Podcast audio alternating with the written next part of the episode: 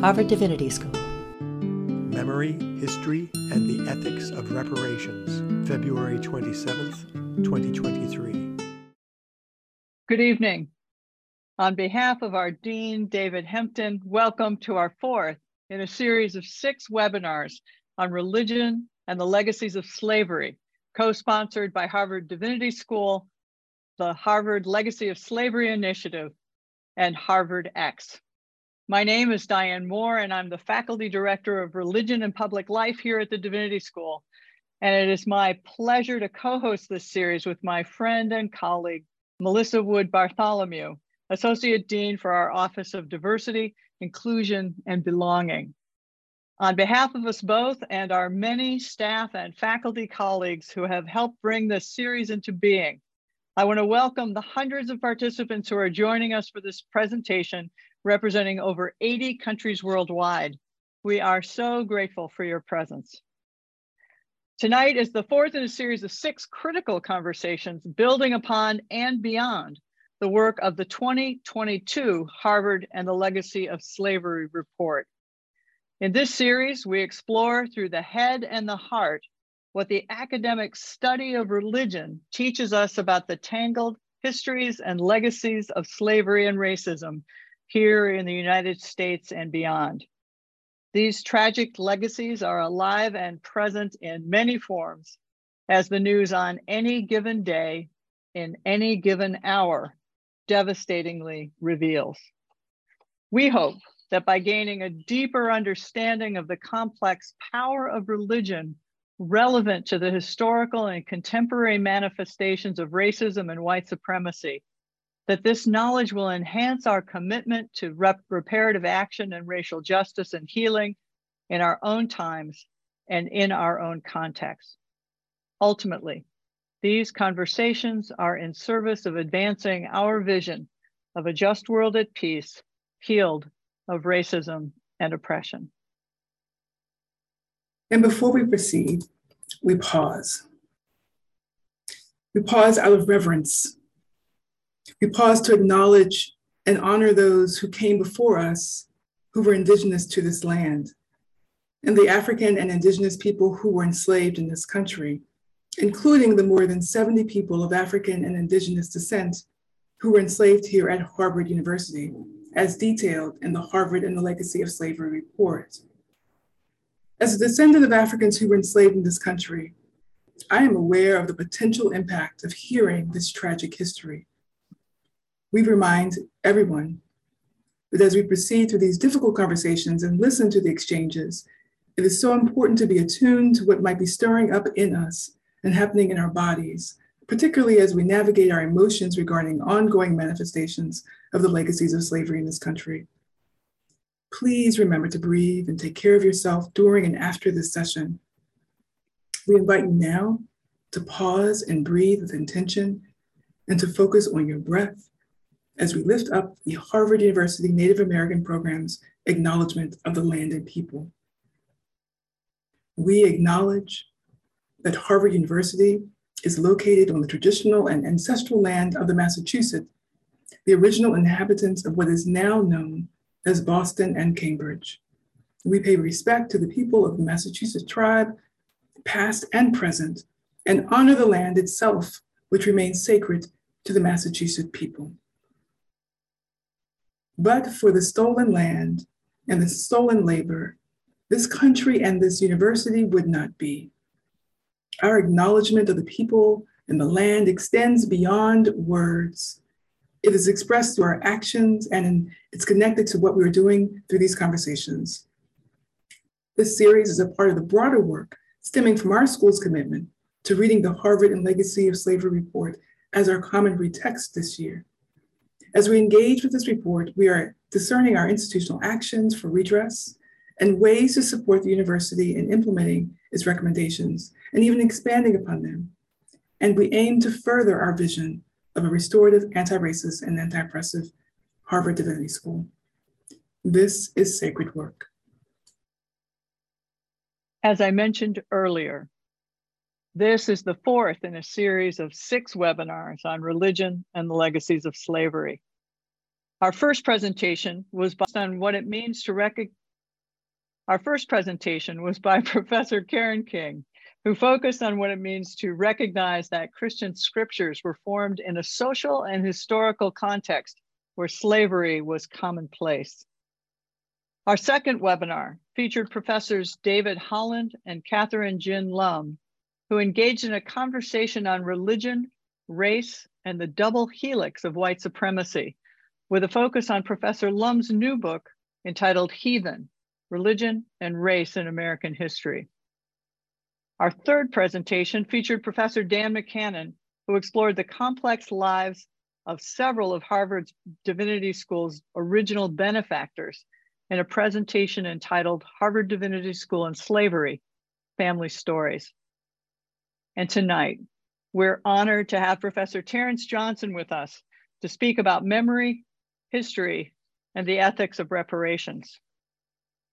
Terrence L. Johnson is professor of African American Religious Studies, and he joined our faculty just this last fall, but he has already earned uh, a well-deserved reputation as a beloved teacher, colleague, and friend.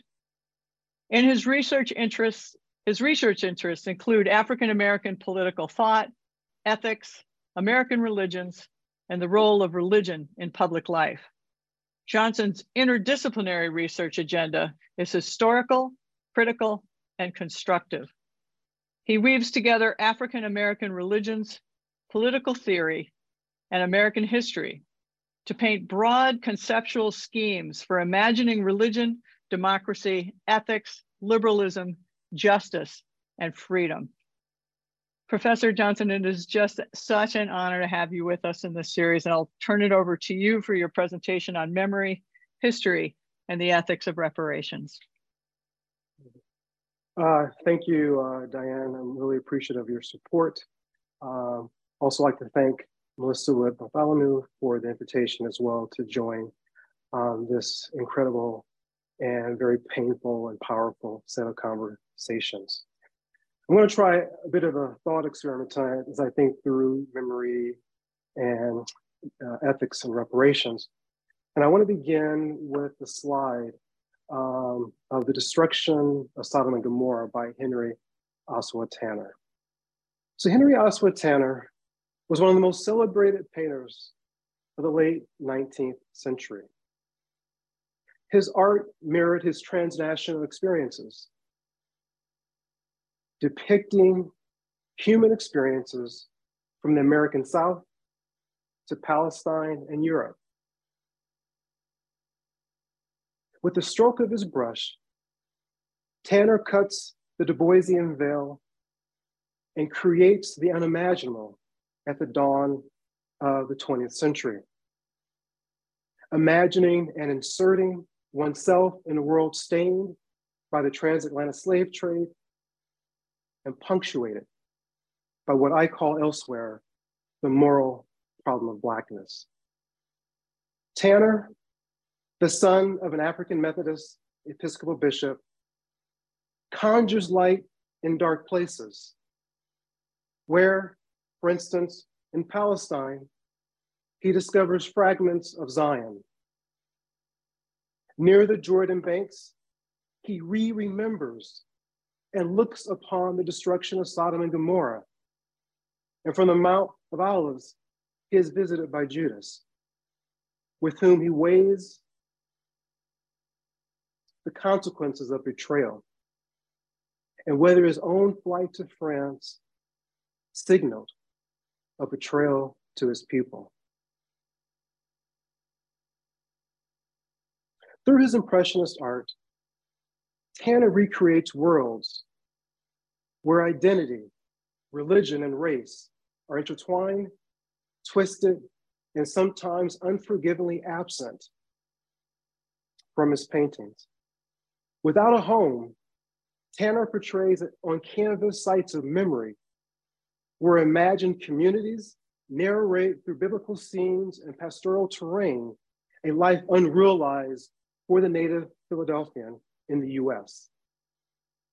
In 1914, Tanner reflected on his meandering journey, which fueled uh, racial violence in the nation, called by Puritans the New Jerusalem.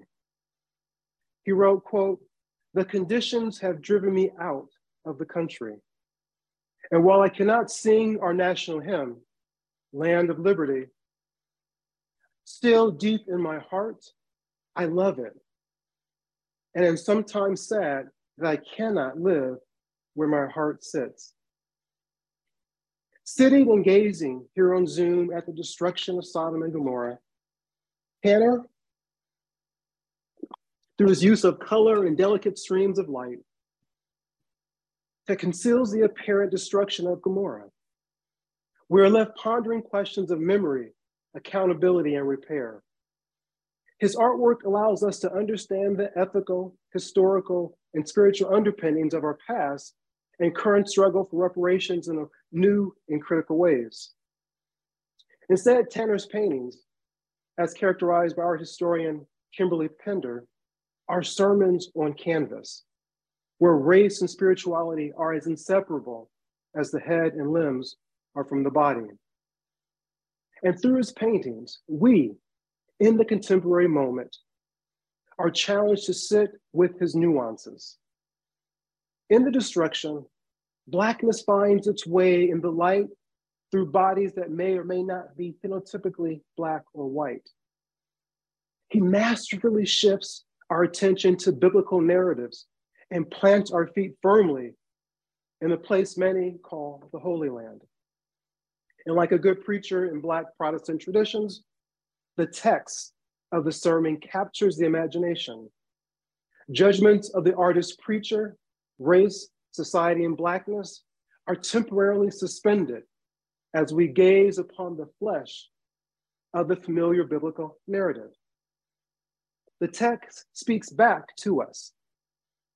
The color turquoise looms over the barren land where light sits on the margins. The looming horizon signifies the possibility of life, or possibly a new narration of dread and destruction on the other side. Tanner's religious engagement on canvas emerges from the competing and overlapping aims of Black church traditions, what Evelyn Brooks Higginbotham characterizes as counter public spheres, where the spiritual, political, economic, and educational aspirations find a home. Along these lines, Tanner masks three important moves in his art. First, religion is private, public, and a heuristic tool for interrogating human existence. Second, Tanner obscures through renarration and color Enlightenment's white black binary, where blackness is the negation of whiteness, the absence of soul and humanity. Third, Tanner's art seems to be preoccupied with abandonment and desolation. Paintings of the resurrection of Lazarus and Judas's betrayal denote an ongoing interest in stitching together in vibrant and celestial colors the dissembled pieces of Black life and of Black bodies. The destruction of Sodom and Gomorrah is a fitting and jarring place to begin this evening's investigation This conversation on memory, history, and ethics of reparations. As I see it, the paintings blur the fault lines of destruction. The soothing ambiance of sea-like clouds encumbers the epic narrative's intertextual gender and homosexual violence. Is the portrait designed to deceive the audience? Is religion here the source of moral outrage without any textual resources for political and social accountability? Tanner seems to be haunted by a question Reverend Dr. Iva Carruthers raised in a recent essay on religion and reparations. Quote, what manner of Christianity and Christians could appropriate and twist the word of God to so profoundly justify the protracted dehumanization of millions of persons on the basis of their skin color, and to serve their earthly and personal beneficial interest. End quote. Many of Tanner's portraits belie a buried anxiety directed at interrogating violence and oppression through the moral imaginary. His preoccupation with death, the resurrection, and community underscored through its erasure the political consequences of following, according to Howard Thurman, quote, a Jew of Palestine who was a member of a disinherited people. Where, one might speculate, is the political turn in Tanner's artwork? Where is reparation? As Harvard Divinity School continues to develop new curricular opportunities to theorize, investigate, and understand the monetary benefits secured by universities, religious orders, corporations, federal and state municipalities, and individual entrepreneurs from the slaughter of indigenous populations and, enslave- and the enslavement of Africans. My colleagues and I have been asked to facilitate public conversations on the biblical, historical, and ethical frameworks needed to navigate the thorny public reckoning of the living and the dead. As scholars of religion, we have turned to textual, scripture, and philosophical sources to uncover what is often in plain sight. Tonight, I want to focus on the political imaginary within African American ethics. Please join me in exploring ideals we take for granted. Sit with me. Consider how a constitutional democracy that is safeguarded on the one hand by ideals of equality and equal protection under the law, and on the other hand, punctuated by religious liberty and pluralism, condoned and remained silent as non whites were systemically killed and denied basic human rights. Here is my developing argument. Systemic violence and oppression are too often portrayed in contemporary public debates, right? And are reduced to individual bad actors, persons falling short of the norms and obligations of a loosely agreed upon social contract among law abiding citizens. I call this engagement a form of moral inquiry. It hinges on two contested starting points. First, individuals are unencumbered, as it were, detangled from a community and its norms and obligations. Second, within a rights based society, we assume individuals, institutions, and legislation can prevent and protect individuals and groups from systemic harm without, as the late Charles Mills argued, quote, rethinking, purging, and deracializing. And I would also argue degendering the nation's guiding political and economic resource, that of political liberalism. Now, within this guiding framework, I argue, Moral inquiries too often remain committed to securing public apologies and reconciliation, both demanding varying forms of forgiveness from the living and dead. This might explain why institutional studies and inquiries into historic atrocities seem to be reduced to public pledges, statements of regret, and community programming. What theological or political beliefs trigger a desire to forgive slaveholders, their beneficiaries, and financiers, one might ask. Why do institutions seek forgiveness for past harms and crimes? Matthew Potts offers an intriguing analysis of the utility of forgiveness.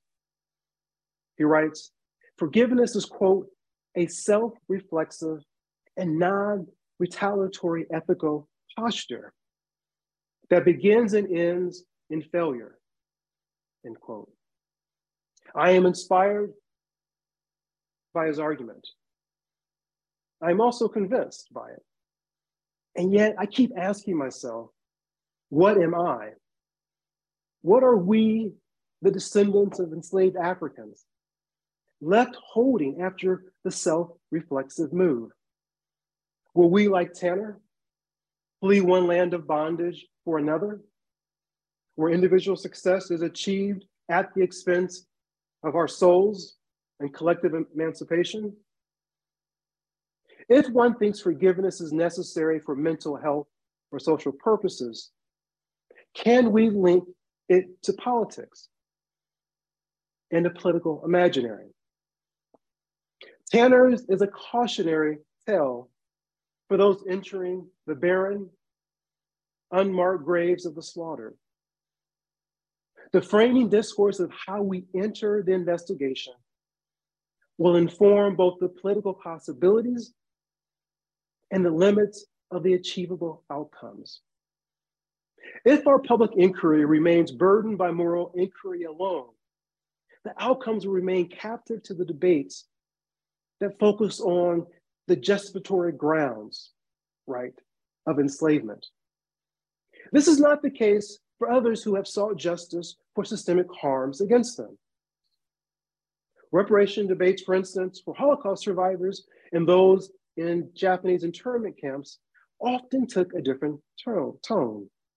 Few, if any, mainline newspapers asked if the Germans were justified in their racist beliefs of Jews. Heartbreaking accounts from survivors of Japanese internment camps were taken at face value. Indeed, the morality of concentration and internment camps, right, was not a conversation starter. Whereas debates on Black suffering and death are stalled before they are developed. They are burdened by claims that enslavement was justified based on historical norms, followed by a lengthy discussion of federal programming like affirmative action as failed efforts to redress historic harms. Underlying these debates is the insidious belief in the moral failure of Black people. If they would only follow the path of other ethnic minorities, such as white Jews, Eastern Europeans, Asians, is a common refrain. This line of thinking assumes justice demands personal liability and responsibility. Robert Fullinwider debunks this notion. Quote, the real issues, he argues, are corporate responsibility, the responsibility of the nation as a whole, and civic responsibility, the responsibility of each citizen to do his or her part in honoring the nation's obligations, end quote.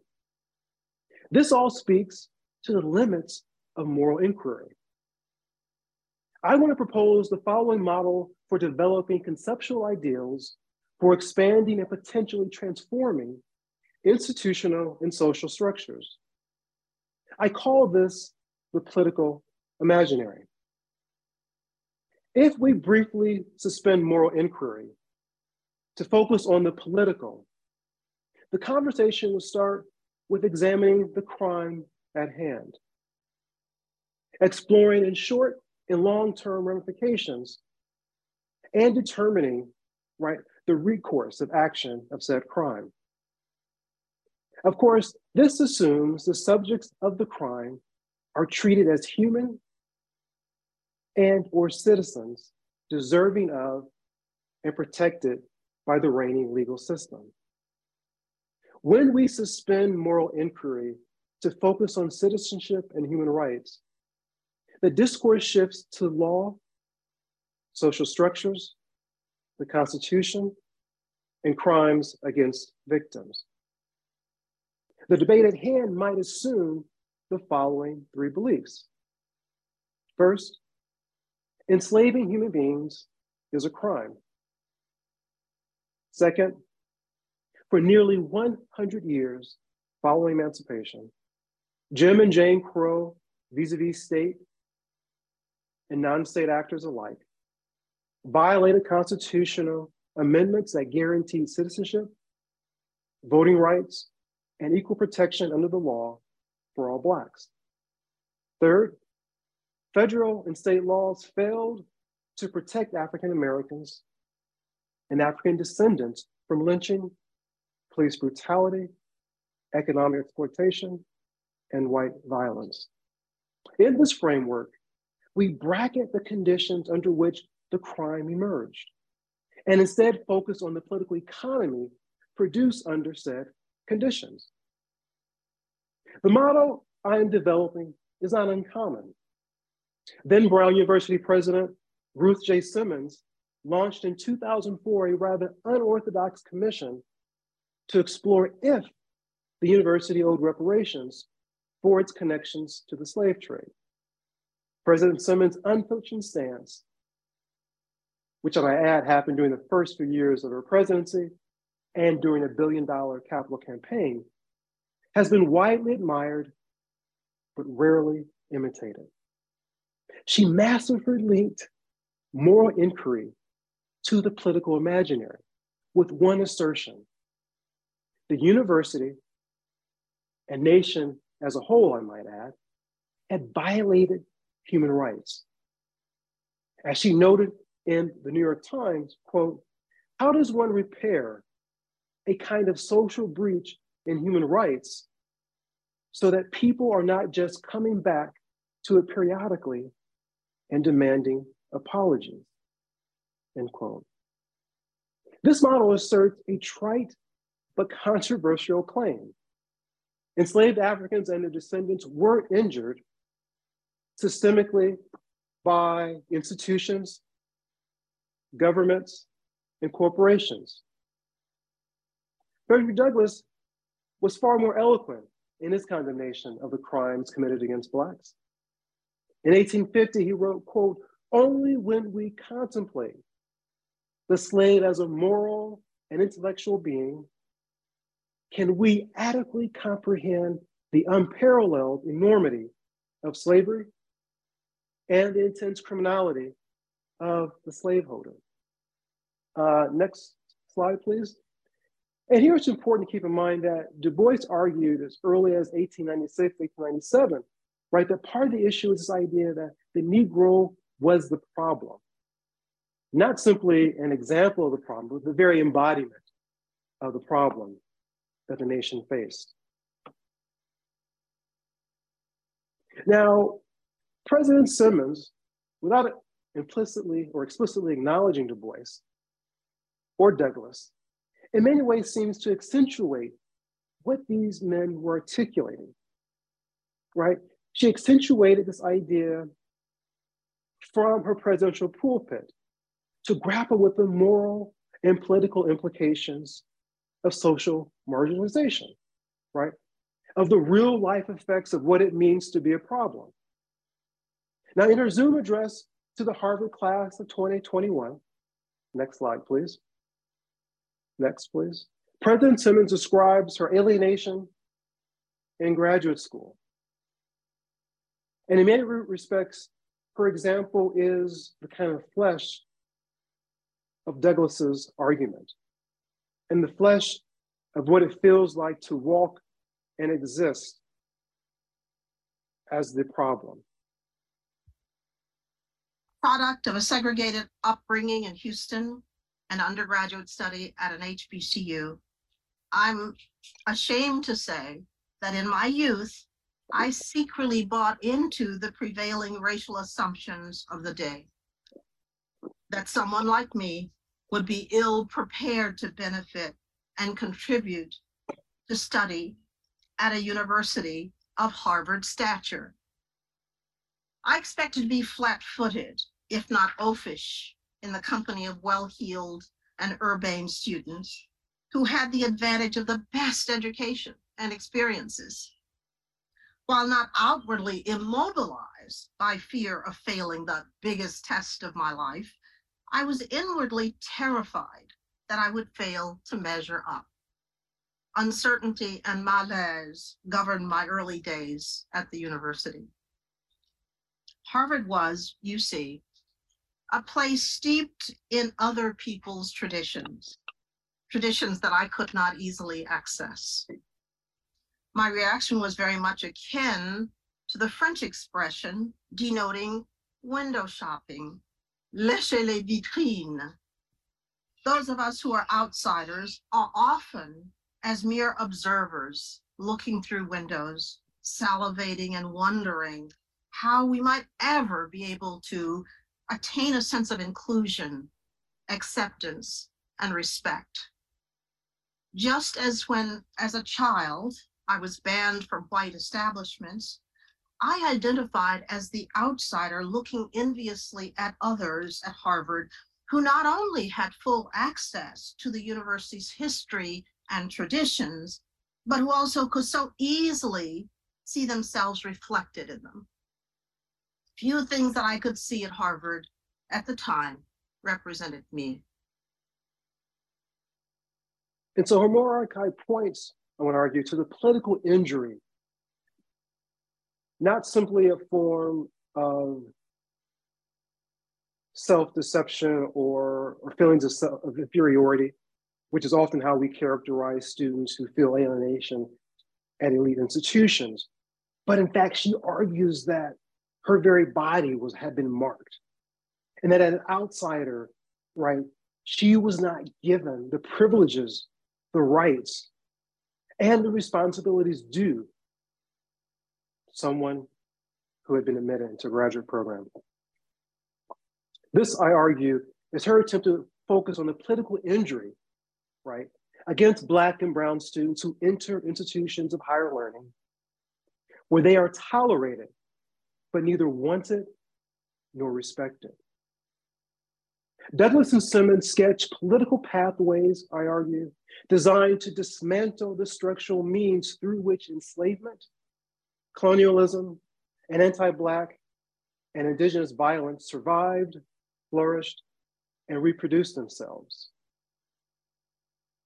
If we assume the framing discourse on African American enslavement will shape and inform our political and moral outcomes, I suggest we turn to Katie Cannon's Womanist Ethics and Du Bois's Double Consciousness as heuristic guides for imagining what I have called elsewhere reflective deliberation. Within this category, ethics is what Cannon calls, quote, the dialectical and synchristic interplay between the invisible institutions of African wisdom traditions and Anglo American theo political epistemes. The doubleness here is not all consuming or reflective of the multiple and competing epistemologies developed in the New World, but it nonetheless engenders a theoretical construct in and through which, as Du Bois noted in the souls of Black folk, the racially constructed self and group, right, that might then allow them to strive towards an unknowing self, group, quote, human, that transgresses social and political norms. Reflective deliberation then masks a sharp, or rather makes a sharp hermeneutical turn towards self group transformation. Put differently, socially constructed norms at the individual institutional level undergo, undergo substantial and substantive and ongoing critical interrogation, assuming knowledge is contingent and always insufficiently temporal to adjudicate evil, suffering, and oppression. And yet, the contingency of knowledge engenders within womanist ethics, Cannon argues, ongoing efforts to quote, debunk, disarm, and detangle ideals that seek to idealize rather than inform or characterize. In the material sense, reflective deliberation is the embodiment of Higginbotham's counter public spheres, where texts like the Bible, sermons, singing, and exhortations are performative tools designed to affirm, cajole, censor, and transform. At this meta ethical level, we are duty bound within reflective deliberation to assume our starting points are always under interrogation. With this backdrop, public reckonings of African enslavement should lead to political outcomes that reflect the vastness of our techno- technologies, of our technological capacity, the vastness of our political commitments, and economic wealth. We should also remain vigilant to the limits of our ability to fix or correct the ongoing nature of anti Black suffering and oppression. Contrary to ongoing scholarly debates, we should be suspicious of reinventing and retrieving existing conceptual schemes, such as social death, Negro problems, respectability politics, fungibility, and the slave, as if those categories are the only way out of our problem. Yes, they denote helpful and needed historical markers, markers and theoretical constructs. To be sure, they are necessary framing tools, right, for developing a political imaginary. Michelle Alexander's work is a case in point. The new Jim Crow handed us a necessary conceptual tool for explaining, for instance, new dimensions of the prison industrial complex system. Here's another riveting example. George Floyd's cry for his deceased mother before his subsequent murder by a white police officer triggered global multiracial, intergenerational, and interreligious condemnation and protest against police brutality. The cry, Mama, Mama, transgressed the boundaries of the familiar. It spoke to us in ways that legislation could not. To ask you who graduate today what you are prepared to do.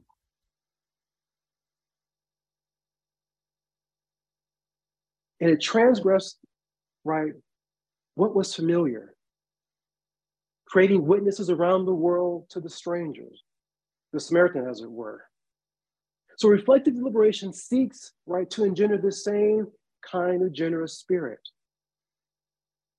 Right? It seeks to mobilize, seeks to expand what we think is possible, right? The norms of what we think are possible. It too seeks to reconcile more inquiry and political engagement to make both theoretically robust and relevant. Now, a brief sort of sketch of how do we get here. Now, debates on reparation date back to the Civil War when General William T. Sherman issued a special order for 40 acres and a mule for soon to be emancipated African Americans. During Reconstruction, Senator Charles um, Sumner and Congressman Thaddeus Stevens of Pennsylvania, for example, argued for, quote, land redistribution to the formerly enslaved. Blacks also initiated their own legal efforts for compensation for unpaid labor a half a century earlier, dating back to 1783. For example, 80 year old Belinda, a free woman in Boston, sued her former enslaver for unpaid wages. Abolitionist David Walker also called for restitution and compensation as well in his 1829 appeal. Now, the mid 20th century witnessed a firestorm of calls for reparations as well. Members of the Student Nonviolent Coordinating Committee and scholars and activists like Angela Davis, Stokely Carmichael, A. Philip Randolph, Martin King Jr., our own Preston Williams, and Charles Ogletree call for reparations in varying forms, ranging from the abolition of capital punishment to a guaranteed minimum wage and annual income. James Forman's 1969 Black Manifesto is the best known religiously inspired argument for reparations in the mid 20th century. Forman called for $500 million for Black institutions and organizations from what he called white Christian churches and Jewish synagogues, end quote. At the federal level, the late Congressman John Conyers bill to create a commission to study reparations for slavery and segregation was introduced to Congress in 1989 and has been widely used to support nationwide commissions on slavery and reparations. Now, the debates on reparations have teetered between examining the moral culpability of whites and the political consequences of individuals and corporations benefiting and profiting, respectively, from past and present Black enslavement, exploitation, and oppression. Next slide. Bernard Boxill, long before Charles Mills's acclaimed The Racial Contract,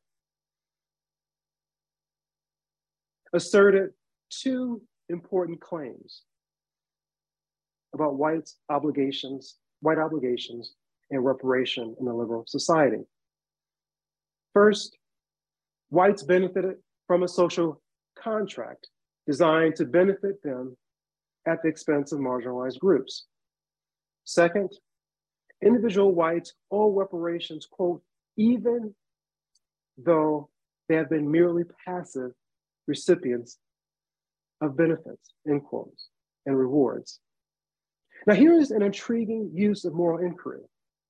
The violation of the ideal social contract, not necessarily the crimes against the enslaved and exploited, seem to be the motivating factors for reparation. Now, Boxill distinguishes compensation from reparation. Compensation, he argues, is due immediately after an injustice has occurred. Former NAACP Legal Defense Fund head Jack Greenberg further delineates compensation by arguing that it may be given, quote, to victims of the atrocity, right, that are small in number or have been smaller in number. Now, reparation for Boxill, on the other hand, may be offered to rectify past injustice. It is also an acknowledgement of an historical transgression. Quote, the case for reparation to Black and colonial people depends precisely on the fact that such people have been reduced to their present condition by a history of injustice, end quote. The evidence of injustice is an acknowledgement of wrongdoing, he argues. And he adds, quote, the injurer implies that the injured has been treated in a manner that benefits him, end quote. Put differently, the apology acknowledges the equal political standing of both parties. And in an, in an ideal setting, this move is noteworthy. However, the early Du Bois reminds us of an alarming social norm. The Negro's plight is not contingent on social and economic barriers per se. The Negro within a white supremacist society is the problem. Someone who is innately inferior, inadequate, and desperately in need of discipline. The discipline here is in line with what Anthony Pinn calls rituals of reference, which through violence reinforce Black criminality and the dire need to subdue and subsequently kill Black and Brown bodies. Afro pessimist thinkers like Frank Wilderson III extend Pinn, Pinn's argument and suggest something more alarming. Anti Black violence is the source of American ingenuity, a necessary act to sustain and reproduce the nation's political economy. Now, the endemic nature of Black suffering and death, scholars like Wilderson might suggest, fosters the third shift in debates on reparation. The move focuses on reparation as a tool to transform society without moral inquiry. Scholar activists such as Robin D.G. Kelley, Angela Davis, and Bryan Stevenson advocate this move. Indeed, Kelley notes, quote, if we think of reparation as part of a broad strategy to radically transform society, redistributing wealth, creating a democratic and caring public culture, exposing the ways capitalism and slavery produce massive inequality, then the ongoing struggle reparations holds enormous promise for revitalizing movements for social justice, end quote. Transforming policing, prison abolition, and mass incarceration, especially of juveniles, are additional critical sites of engagement within a model of reparation that's rooted fundamentally in the notion of social transformation. Critics, of, of course, will raise deep concerns about the political viability of any form of reparation, and especially one that threatens the current political economy. Such reservations should remind us of two points. First, counter arguments are needed both to sustain ongoing deliberations, and to avoid falling prey to a tyrannical charismatic leader or dangerously rigid political imaginaries. Second, the model I'm proposing is not designed to take us to a promised land. Instead, it encourages ongoing struggle and reflection until death. In closing, I want to turn back to Henry Ossawa Tanner.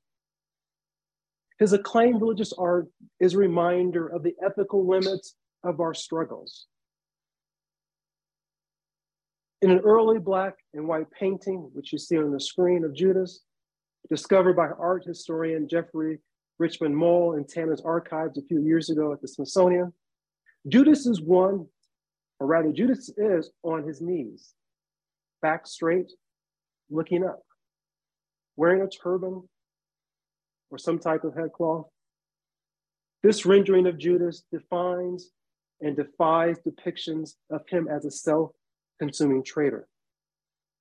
Tanner humanizes Judas, art historians argue, specifically uh, Molly Haid, and suggests that by portraying Judas in this way, in a quote, pose usually associated with the return of the prodigal son, writes Millie Haid, Judas is troubled, is transformed before our eyes.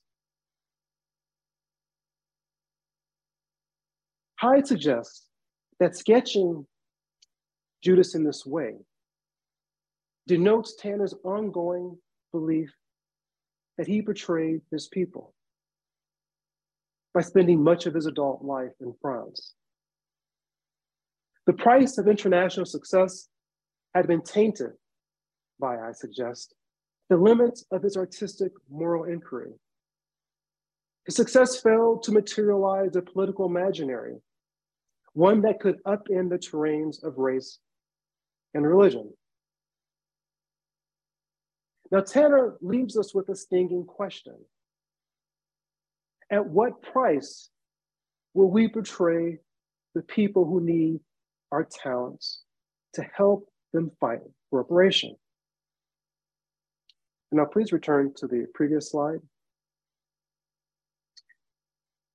And by, let's not play it yet. And, and by having Tanner's image before us, I want to push the very limits of the black white binary and try to determine if we can discover a way out of the white normative gaze, right, which too often defines us in very rigid categories. And I'm hoping that the artwork can somehow penetrate the very possibility of what could sit on the horizon. The goal is not to figure out what is politically expedient at this point. I've laid out a plan that I think argues that it can be expedient with a certain set of norms and expectations through deliberation. And yet, Tanner is a way, in through his complicated life, right, to speak to both the moral and political limits of our engagement, but also to the moral and political possibilities of what we can imagine. Now, in the address we saw earlier, I want to highlight a different point that President Simmons makes at the very end. And in many respects, she puts forth a similar question, but does so through a challenge to the graduating class. Let us listen. I've come to ask you who graduate today what you are prepared to do to acknowledge and address the historic biases and inequities that so many continue to experience. Will your actions point us in a more uplifting direction? For just as we recount the moral bankruptcy of those who cruelly enslaved others, we also tell the story of those who were equally guilty because they refused to challenge the practice of slavery. In the future, the history of these times will reveal both what we do and what we fail to do to address the unjust treatment of marginalized groups. This challenge, I, I argue, in many ways, right, speaks to the many ways that we are challenged to discover, right? I'm to ask you who graduated. New possibilities. Tanner assumed he would discover his emancipation through art. Many of us assume we will earn our progressive badges and statements of regret, social protests, and public reckonings. In those noble acts, we nonetheless fail to articulate a political imaginary, right, which demands sustained attention to the political economy and social structures. This is the ethics of reparation.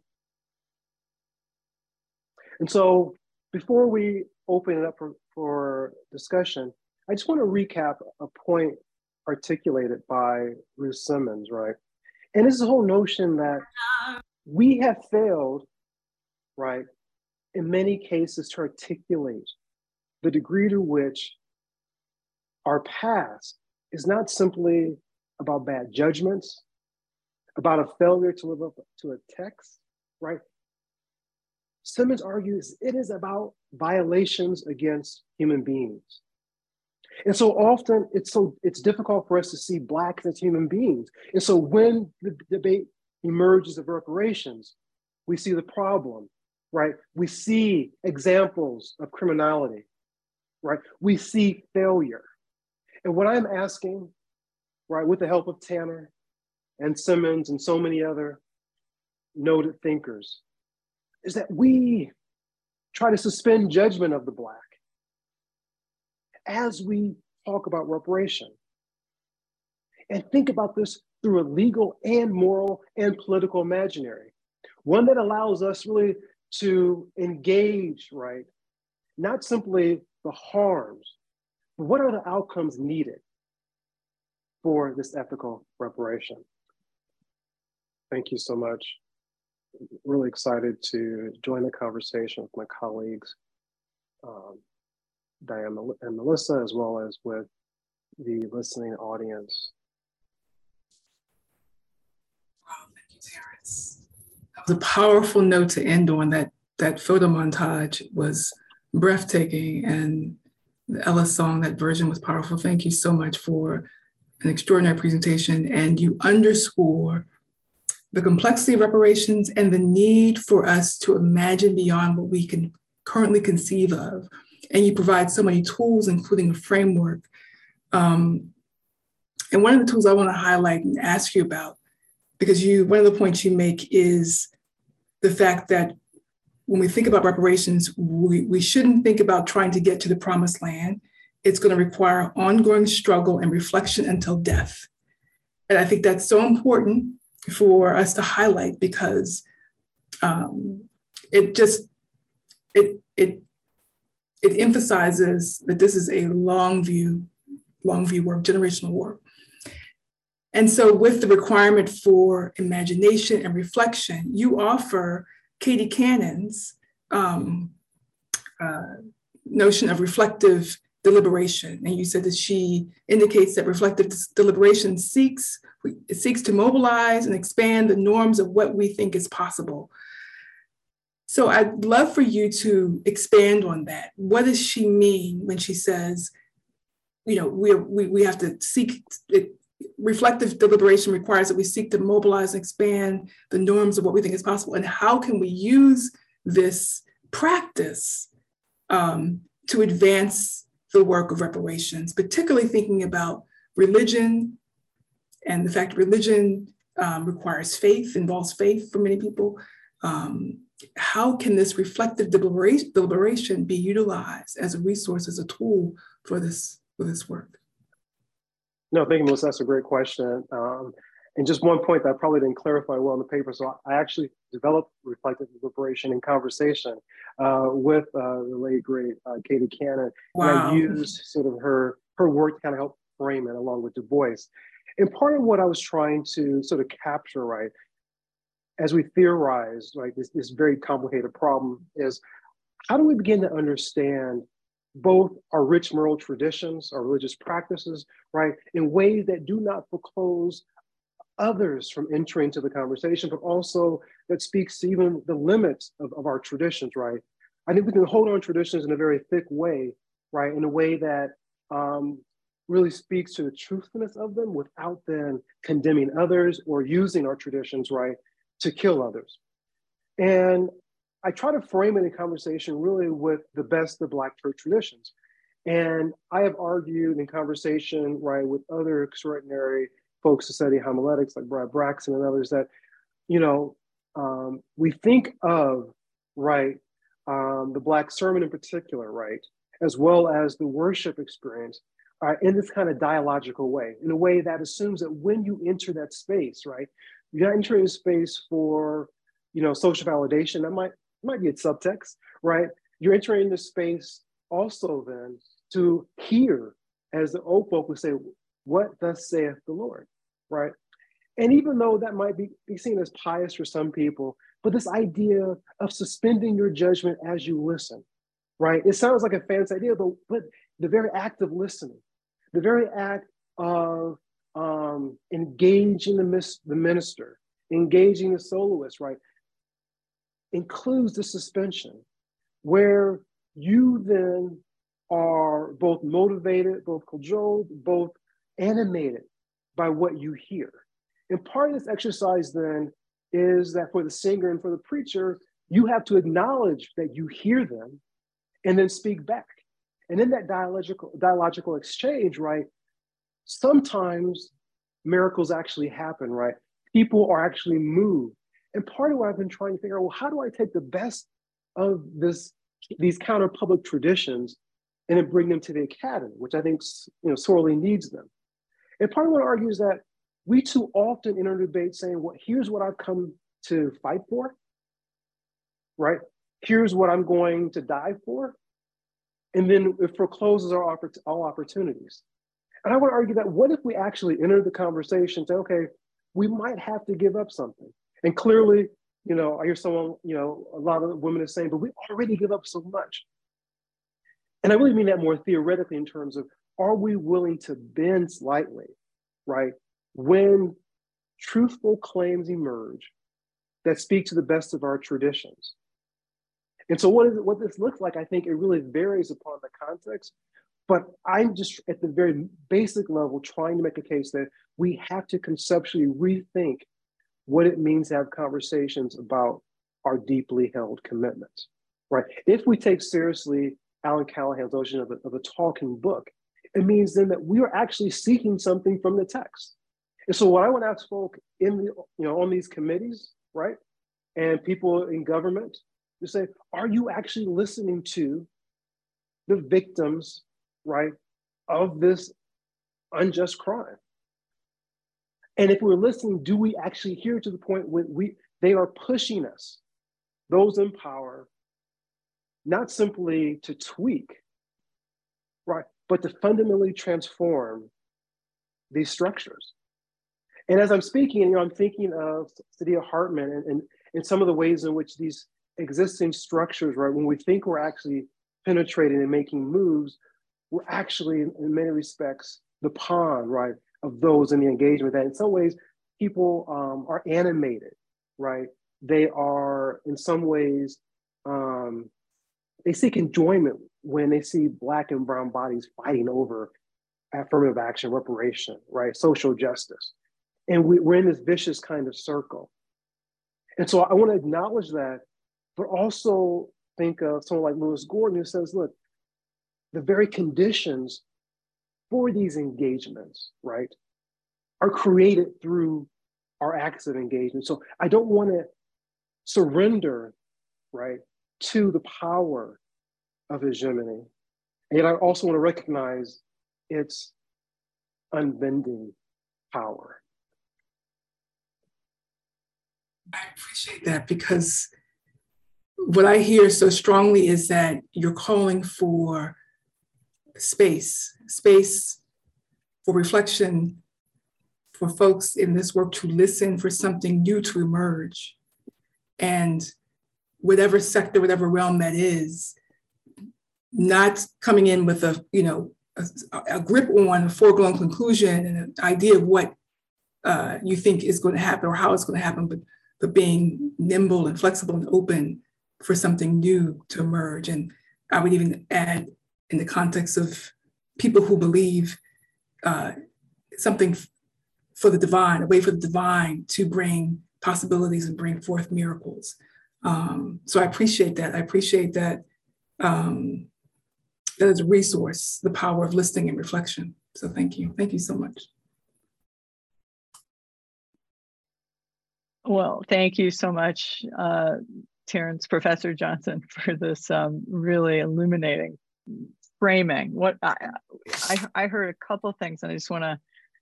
I mean, I heard many things, but I want to maybe try to underscore. I think what I hear is your foundation, both to hopefully represent what you were saying, but also to ask then, kind of um, strategies, if you will, for what it means aside from deep listening and that dialectic for the for for our identifying what you call here what you you make this comment sorry i'm sorry i have got like four things going on. You've really sparked so many ideas in my head.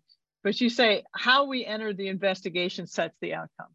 I just i just love that frame because essentially then what you're saying is when we when we have this individualized notion what i think you're calling moral inquiry uh, that we we are we are setting ourselves up for a particular strand of ideological and social constructs relevant to then whatever outcomes we can come to. And those outcomes as i hear you say are always going to be insufficient to really wrestle with confront the legacies of these of these uh, of these abominations that we continue to reproduce today so so then then I hear you wanting engaging in this idea of like what are the then patterns? What is it that we can do to uh, create new structures or to be aware of the structures that exist that do um, end up negatively determining outcomes that we would otherwise be open to an imaginative, uh, the political imaginary, as you say. So I'm, I'm struck by two things. You started this whole talk by saying that scholars of religion uncover what is often present in plain sight. And I think that that's what you're inviting us to do here is kind of kind of uh, interrogate the, the frameworks and structures of our, of our lives that then um, determine these particular kinds of outcomes and then to open up and engage with possibilities beyond beyond those those rigid structures and I'm just struck by uh, Chief Oren Lyons' comment um, in, in, in, a, in a really powerful video where he speaks about rather than have um, a bill of rights, he says we should have a bill of responsibilities. And I just wonder if, if, first of all, does that resonate with what you're saying relevant to accountabilities and responsibilities? And when you think about then breaking down these, these structures or even seeing these structures that need to be broken down, what, what um, specifically would you recommend relevant to the nature of how those, those who want to move beyond these structures, uh, what opportunities, what ideas, what strategies that maybe maybe develop further this notion of the dialectic that you that you are uh, presenting relevant and, and in conversation with with the the, the wonderful Katie Cannon. No, thank you. Uh, you and Melissa are asking very difficult questions. We're supposed to just theorize and not have the answer. uh, but but thank you uh, for, for, pushing me. And and as you were talking, you know, I kept going back to um, President Simmons' powerful quote. As you know, she initiated this grand study at the university level uh, of, of, of, of, African enslavement. And I was struck when she said, used the term human rights, right? And to me, it changed even how I saw the starting point, right? When I was at Brown, when she announced the, the study, and I was like, one, why are we studying slavery? Because we know people don't care. It's, it's simply a conversation um, that you know, we'll have at a cocktail party and we'll pat ourselves on the back and move on. But then as I read more closely what she was doing, it was like, no, I want to examine whether or not we owe reparations. Like, whoa, wait a minute. That's a different conversation, right? That is changing the narrative and changing structurally the narrative, right? You could argue about the outcomes or whatever, but that starting question, I think fundamentally changed, right? The scope of Brown's report and could have changed the scope of other universities' reports. And I'm not sure anyone else has followed that model. So that's one example in terms of the starting point is about investigating our role or trying to come to terms with it. Say, you know, what do we owe these people? And, and again, I think it's a very powerful statement for someone in, in power, right? And especially for the first. As we all know, the first in any position is simply there often to make sure that the next person can succeed, who is an other. And so I commend her for that radical move. So that shifts the conversation. The conversation is then about what financially do we owe? And then how do we begin to then parse out that kind of debt? So I think that changes the conversation. And I think secondly, what changes the conversation, right, right, is that the expectations then of people sitting around the table will change, right? This is not about a dislike. This is not about blaming white people right? This is not about you know making African Americans just feel better about themselves, right? All the language that right now I think is being used, right, in some ways to condemn what most people call critical race theory, but actually don't know. Um, that people are using a, a certain kind of language to mischaracterize, right, what political struggles have attempted, right, to achieve. And so I think by sitting at the table with the notion of reparations on the table, right, changes in the very questions we're asking, right? We are now thinking through what are the structural changes? Because as you know, talking about the finances, right, is a major structural issue. And so that then creates another set of conversations. So I think those two examples really speak to, right, the ways in which we can radicalize our conversations on campus. And I think, and again, I think more inquiry is really helpful but I'm trying to push myself out of that because that's what's comfortable for me in terms of, oh, let's reflect, let's contemplate. And I, I think that's extraordinary. But now I'm trying to push my own scholarship to say, well, what does this look like politically? And then third, if we have reparations on the table, right, it then changes then what Lewis Gordon calls our political commitments, right? What are the political commitments behind this particular study, right? Not in the ideal sense, but how do, do, how do the ideals then translate into specific, right, structural changes in terms of how, at least at the university level, how we operate? Um, and I think a, great example of this within, right, within Christian churches in particular, right, are the ways in which they have been challenged over the last 67 years by Black theologians, feminist scholars, womanist scholars, right, queer studies, right, to rethink right, the governing norms of how we apply scripture, right, to not only to life, but to our, our doctrine. And so I think this idea of, of listening to the radical other, other, right, not simply to include, right, but as a way to unsettle and then hopefully dismantle the very table that we all sort of assemble around as we discuss these very important issues. Great. Great. Well, thank you. Thanks so, so much. There, Melissa, you want to questions. I, well, I actually want to I want to throw in a question, and um, I'll read the question and then also kind of add something. This question um, speaks to uh, addresses Dr. Simmons. So let me just read the question from Hunter Limbaugh. The impediments to progress toward the understanding that has to precede the will to act are not in the academy.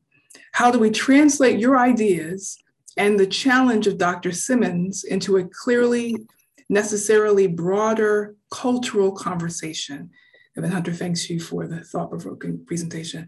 And I just want to add, I really appreciate you including uh, that last charge from Dr. Simmons, the the question about how you know how you how folks are going to take up the mantle and address these um, ongoing um, biases and discrimination and identifying and highlighting the the the, the the problematic position of people who don't respond, you know, um, in addition to people who do um, commit overt acts of racism. So Hunter's question and also speak a little bit to Dr. Simmons's question um, in charge in terms of the challenge before us. Sure. Um, I mean, a, well, there's a lot here. Um, and again, you know, I think in terms of, you know, at the university level, right, right, her charge was, look, how do elite universities begin to really model behaviors that acknowledge, right, decades long sort of, um, you know, absence of real philanthropic giving to HBCUs, right? That's one example in which, right, we can see a kind of translation, right, culturally.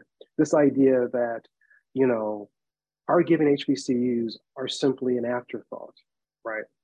And at this very particular moment, the charge is then how do we support institutions, right, that have been designed to, in some ways, or not in some ways, they're really designed to benefit those who were not able or not allowed to enter, right, PWIs. But what I think is really important as a secondary note is that I think we need a broader kind of vision around an interrogation of HBCUs as examples for rethinking higher education. What I find fascinating is that many HBCUs, particularly like, you know, Morehouse and Spelman and, and the Howards of the world,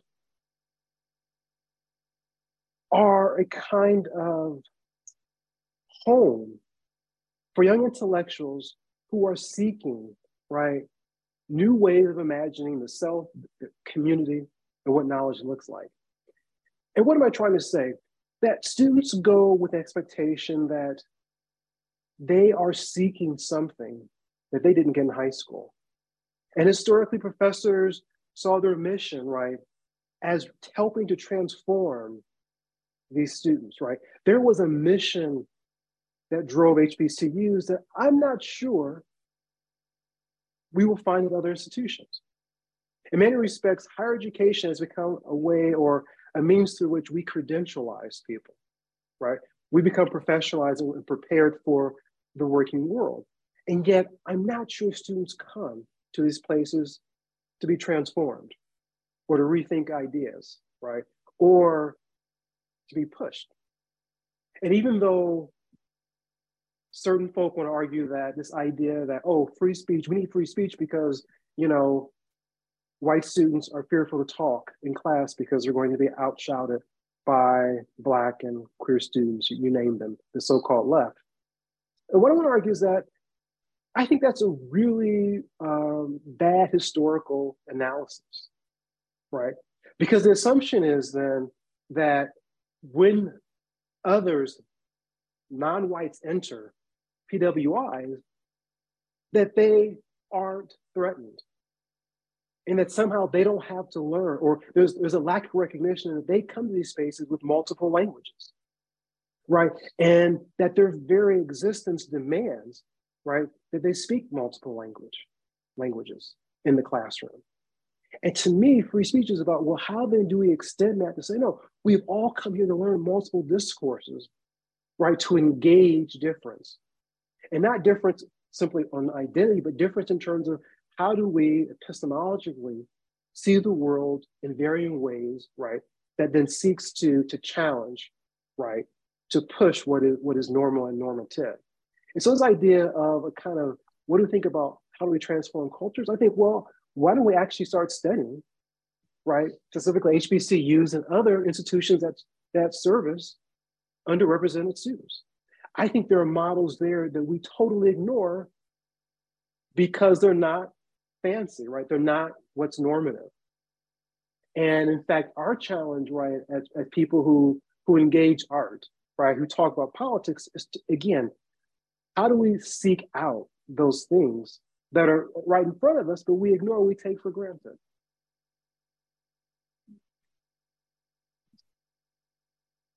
Great. Well, thank you. Thank you. I, I've got um, I've got another as as I continue to hear you speak, and I'm and I feel like um, so so central to your to your critical message is a is this fundamental shift again that I that I, uh, I um, accounting to to Oren Lyons about this notion rather than the indi- the focus on individual capability and achievement, which I think is so much at the heart of the American uh, narrative of rugged individualism, of, of individual autonomy, of freedoms, that we actually ignore the inner the interconnection that is true about not only our interconnection with one another and responsibilities therefore relevant to that, but also our interrelationship with the earth itself, um, which is also a part of what he's representing. So I just, when, when I hear you think about these paradigm shifts and these changes and responding to some of the questions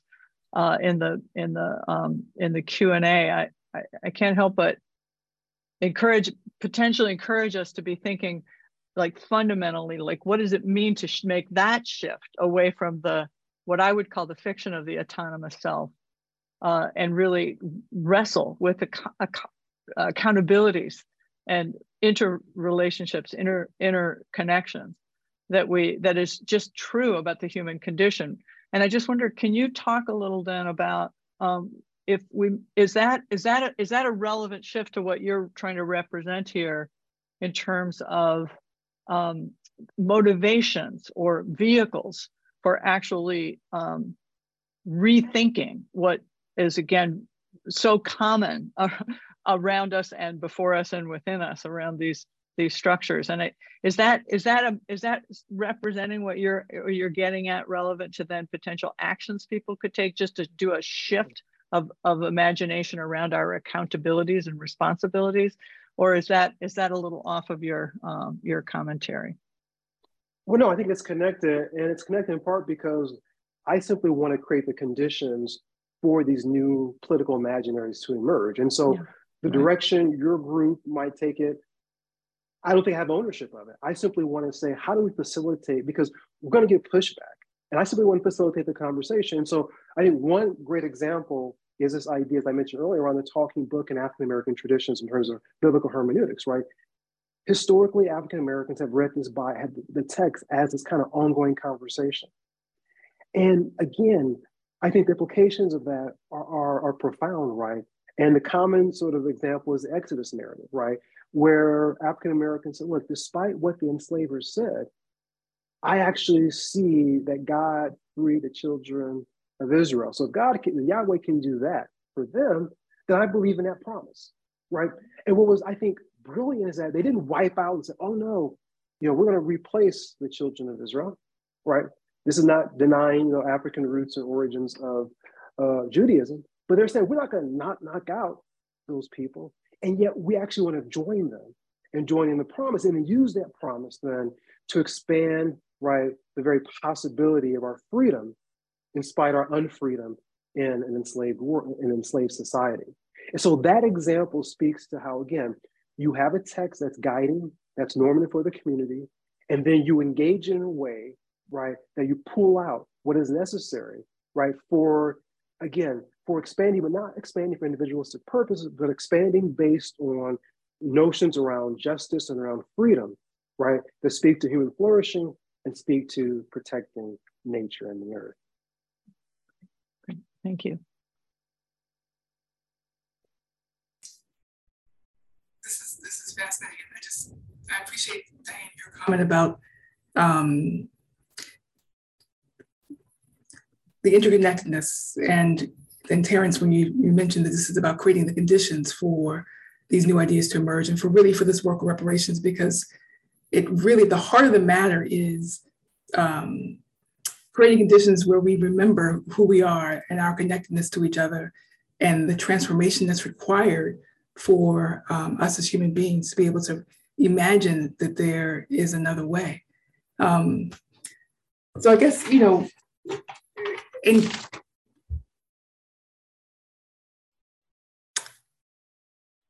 I don't know, Diane, do you have a question or is there a question in the Q&A that you think yeah, I was just I was just gonna say um, maybe uh, we might have time for one more here, and it's um from our our our colleague Dan McKanan. I was just looking at that. Yes. Yeah. Yeah. Yeah. Um, Yeah. So, so Terrence, you may or may not know the answer to this, and if you don't, then we can move on to another question. But Dan is asking, he's intrigued by your account of Brown University's process. And he says he's curious, has Brown actually begun to pay reparations? And if so, uh, how are they structured? Yeah, unfortunately, I don't have the answer to that. I know they've, you know, they've had several committees and they've, they've done a lot of programming and created, you know, like community community links um, and links to local public uh, education and public like high schools. I'm not sure. I don't think they're calling it reparations, but I know there's a lot of outreach and some of which includes, I think, um, monetary distribution. Right, right. Because there's there's the the will, and then there's the way, and then there's uh, the actual you know process. Um, and I think it just it just highlights what you know the the the crux of your your argument, your presentation, the need for imagination, because this is not easy work, and um, so many people have come uh, before us making these arguments and making other arguments to try to get our get our country to the point of uh, preparation for this. And it's powerful that you are part of this this uh, legacy of scholars uh, making this case. And the, the resounding message that I'm taking away from your presentation is our need to hold on to our capacity to dream and to imagine and utilize strategies to help us get to a place beyond where we are right now. So I'm, I'm really grateful for you, uh, Terrence, for this, all that you've offered us. Yeah, thank you. And and I I agree. And the other really resounding power of what you're saying is to be engaged in a process, a dialectical process of listening and responding in in ways that are uh, sometimes really uncomfortable, but so critical for uh, the the the political and moral imagination that you are so uh, beautifully uh, inviting us to consider. So thank you. Thank you so much. Yeah, thank we you. Are, it's a pleasure. Yeah, just uh, we're we're just about out of time. Uh, um, uh, I want to thank everyone for being here in attendance and for joining us for this conversation. Absolutely, we we want to thank you, Professor Johnson, for for your work on these critical timely issues and your courage to put them forward in the kind of clarity that you have and the vision that you that you invite us to share is very inspiring, I think, for all of us. Uh, the recording will be available on our website in, um, in a few days' time, as are all the recordings of the series. Um, we hope that you will all join us next week uh, for our fifth uh, session the fifth session in our webinar series entitled Slavers and Slavery, a dialogue with descendants that will feature Professor Tracy Hucks and Dain and Constance Perry, who are racial justice advocates and contributors to a documentary film entitled Traces of the Trade, a story from the deep north. Um, and in that session, Professor Hucks will lead a discussion on slavery and the slave trade that focuses on New England and the DeWolf family of Rhode Island uh, understood as the largest slave trading family in the United States. Dain Perry is a direct descendant of the DeWolf family, and he and his wife Constance will reflect on this legacy and share information about the reparative and healing work that they have uh, devoted their lives to conducting in response. And finally, I just want to acknowledge that this is important and challenging work that uh, and that we encourage audience members to reach out to others in their own communities to ponder, process, and engage in further reflections about what was heard and experienced in today's session. So thank you all again for being with us. We hope to see you again next week. And finally, once again, Terrence Johnson, thank you for your work and your uh, and your imaginative vision for what's possible for us. Thank you. Sponsors Religion and Public Life, the HDS Office of Diversity, Inclusion, and Belonging, the Harvard and the Legacy of Slavery Initiative, Harvard X. Copyright 2023, President and Fellows of Harvard College.